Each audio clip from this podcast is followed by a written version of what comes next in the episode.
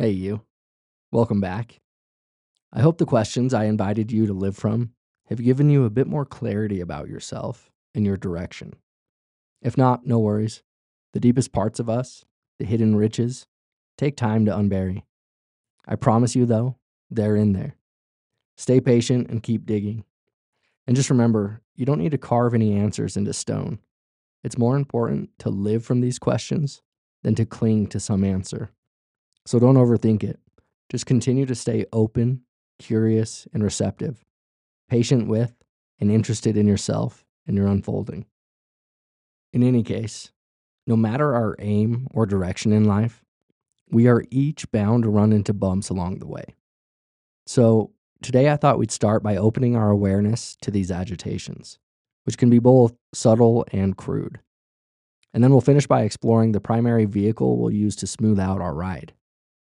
I'm confident that once you learn how to operate it, you'll never sit behind the wheel of another vehicle again, at least by choice. It was designed some 2,500 years ago by the Buddha and has been tried, tested, and proved ever since. Okay, well, let me begin by just providing some context to the Buddha's problem situation. As a young prince, after encountering sickness, aging, and death out beyond the safety and protection of his castle walls, the Buddha was compelled by compassion to relieve the world of its suffering and discontent. So, to understand the Buddha, we have to understand, as the Buddha often said, that he teaches only suffering and its end. Now, I say suffering here, which is a common translation of the Pali word dukkha. Pali is just the language of the Buddha. But to translate dukkha as merely suffering is a bit dramatic, misleading, and incomplete. Dukkha is actually a much broader and more encompassing term than suffering alone. And there's no single English word that can capture its full meaning. So let's look at the word etymologically to see if this helps point us to the actual felt experience of dukkha. And then from here, you can begin to build your own direct experience of it. Okay, so if we look at the word dukkha etymologically, we can break it into two parts the prefix du, which means bad or difficult, and the root ka, which generally means empty, but can more specifically mean the empty axle hole of a wheel. So if we put these two together, we can begin to feel more viscerally what is meant by dukkha. Just imagine riding in a cart that has a poor fitting axle. It's going to be a bumpy ride. We can think of dukkha then as the bumps and agitations, the ups and downs, the felt experiences of our journey through life, through birth and death, gain and loss, pleasure and pain, happiness and sorrow, praise and blame, fame and disrepute. As the Buddha said, birth is dukkha, aging is dukkha, death is dukkha, sorrow, lamentation, pain, grief, and despair are dukkha. Association with the unpleasant is dukkha. Separation from the pleasant is dukkha. Not getting what is wanted is dukkha. Dukkha, then, is an essential mark of being. It's what lets us know we're alive. The Buddha called it the first noble truth that life consists of dukkha. I hope this enlarges your understanding of dukkha, but let's not stop here. Let's look at the more general meaning of ka, empty, to add more texture to our understanding. When we look at dukkha from this angle, we can think of it as anything that is ultimately empty of satisfaction, anything that's empty of permanence or lasting peace. We can translate dukkha more generally, then, not as suffering, but as that which is ultimately unsatisfying or unreliable, which is all things in a world of constant change. You can think of it as reaching your hand into a river and trying to hold on to the water. You can't. So, if your happiness or peace in life depends on acquiring things, whether it's a fancy car or home, a certain relationship, a job, or certain accolades, you'll never find lasting peace or satisfaction. As you probably know, as soon as we fulfill a desire, a want, we're immediately faced with another desire. Desire is a black hole that can never be filled. That brings us to the Buddha's second noble truth that clinging is the cause of dukkha. By this, he meant that when we identify ourselves with some aspect of experience, when we try to hold on to it, when we cling to it, my emotion, my body, my possession, we're bound to experience dukkha. We'll feel the bumps and agitations of our journey through this mysterious floating world. To cling is to put ourselves in opposition to reality. It's to put ourselves in opposition to the Dharma, to the truth of the moment's experience, which is always in flux. When we look at the truth of the moment's experience, there's never anything permanent, stable, and unchanging.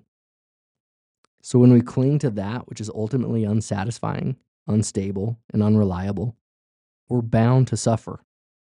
We will inevitably experience dis-ease.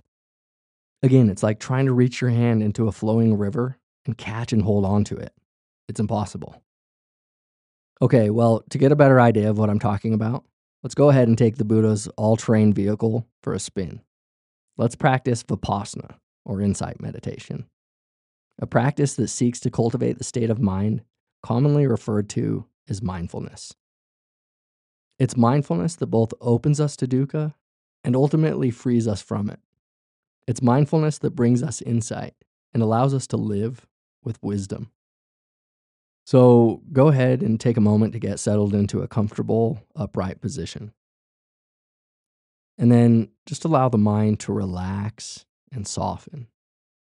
Allow the body to soften. Allow the forehead to relax. Relax the jaw. Relax the shoulders. Soften the belly. Just allowing the muddy waters of the mind to settle as you let go of your plans for the day, as you let go of all your worries. Calm, calm calming. And now open to the body as a field of energy.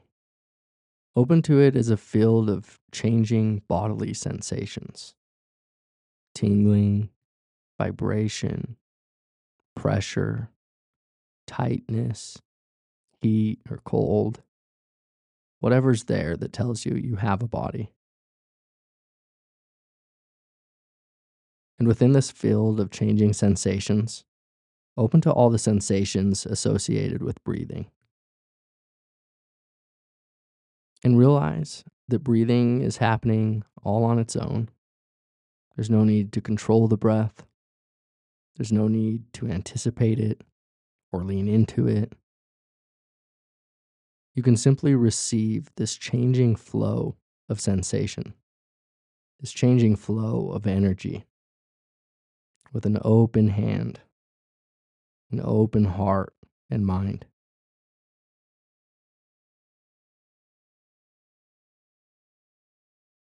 And notice too that you aren't producing your awareness of these sensations either. These sensations are arising and being known all on their own and in their own place. Awareness is already effortlessly aware, bright, clear, open, and luminous.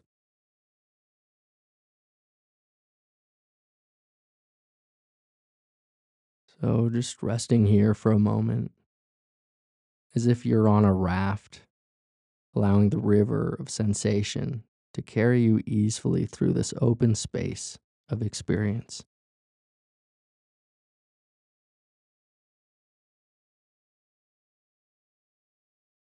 And if you notice that awareness has collapsed into thought, if it feels like space just got smaller, if you feel any sort of agitation or struggle, no worries.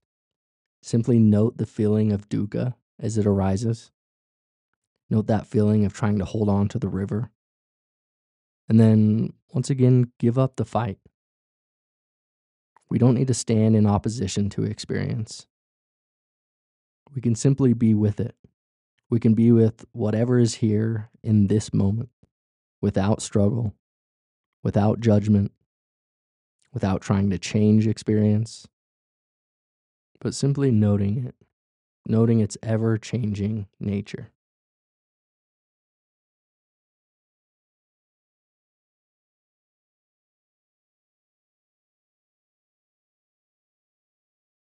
Again, right now, there's nothing you need to do.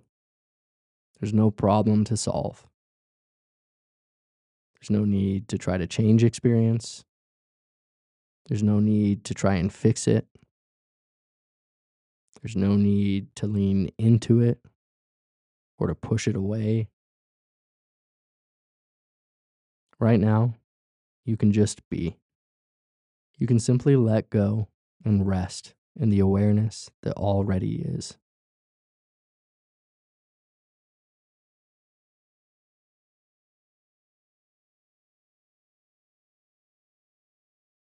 If you find that your mind is a bit restless, that it's moving around very quickly, jumping from thought to thought, no worries. It's a very natural human experience. Simply note the restless mind and then check your posture or attitude toward it. Do you want it to be another way? Is there any resistance or judgment toward it? If so, it's important to remember the practice doesn't exclude anything restlessness, drowsiness, sadness, pain, discomfort, doubt, uncertainty. When any of these are present in the mind, it doesn't mean our practice is going poorly. It doesn't mean we're doing it wrong. Sometimes we'll be traveling through a bright, luminous, and relaxed mindscape, and at other times, we'll find ourselves moving through a dark, cloudy, muddy forest. And that's okay. The practice is simply to note how the mind is in each moment and to open to whatever's there without resistance, without judgment. So, once again, see if you can allow your body and mind to soften. Allow your entire being to open. Allow the energy to move and flow freely. Notice that you don't need to stand in opposition to experience. You don't need to resist it or try to hold on to it. Whatever is here in this moment is okay. It has the support of loving awareness. Whatever arises, because of its very arising, will by its own nature liberate itself. It'll pass away all on its own. So, again, there's nothing you need to do, there's no problem to solve.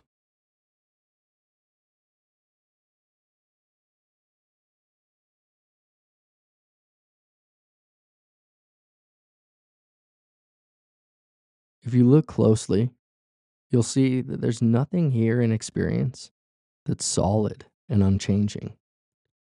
There are simply sensations arising, changing, and disappearing. Sounds, thoughts, feelings, and emotions arising, changing, and disappearing.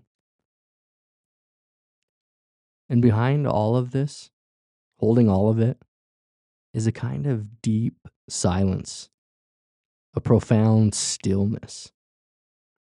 The unborn, the deathless, the invisible and boundless field of knowing. Everything is being held by this vast capacity, this vast stillness, this silence. Everything, all the pieces and dimensions of you are being seen and felt by this loving, open awareness. Look closely, and I think you'll see that nothing can hurt or disturb this space. It welcomes all, pleasant and unpleasant, with an openness, with a brightness, with a clarity, with a kind of natural compassion See if you can tune into this space.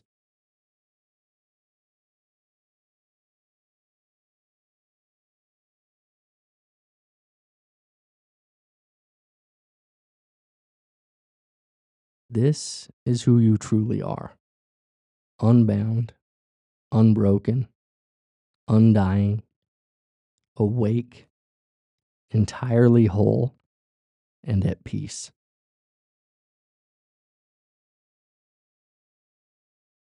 You're not some small ego part, a thought based part that identifies itself with the ever changing content of experience. Love is what you truly are. Can you feel that?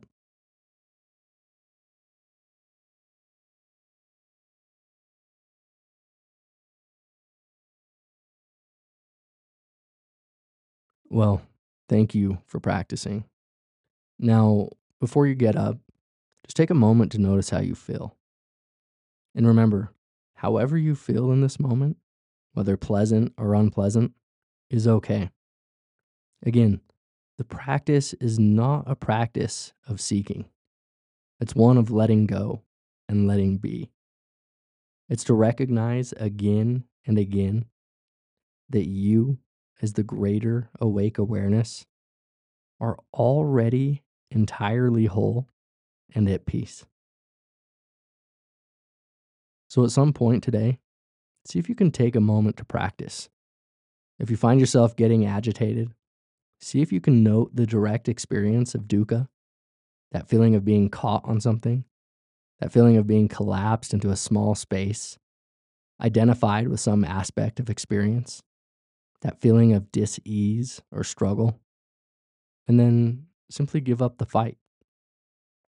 Try to remember that you don't need to stand in opposition to experience. You don't need to lean into it or hang on to it or push it away. You can simply remain spacious and open to whatever is here. Allow it to come and go all on its own.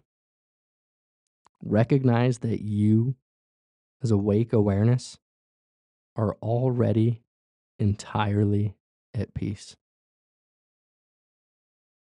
Until next time.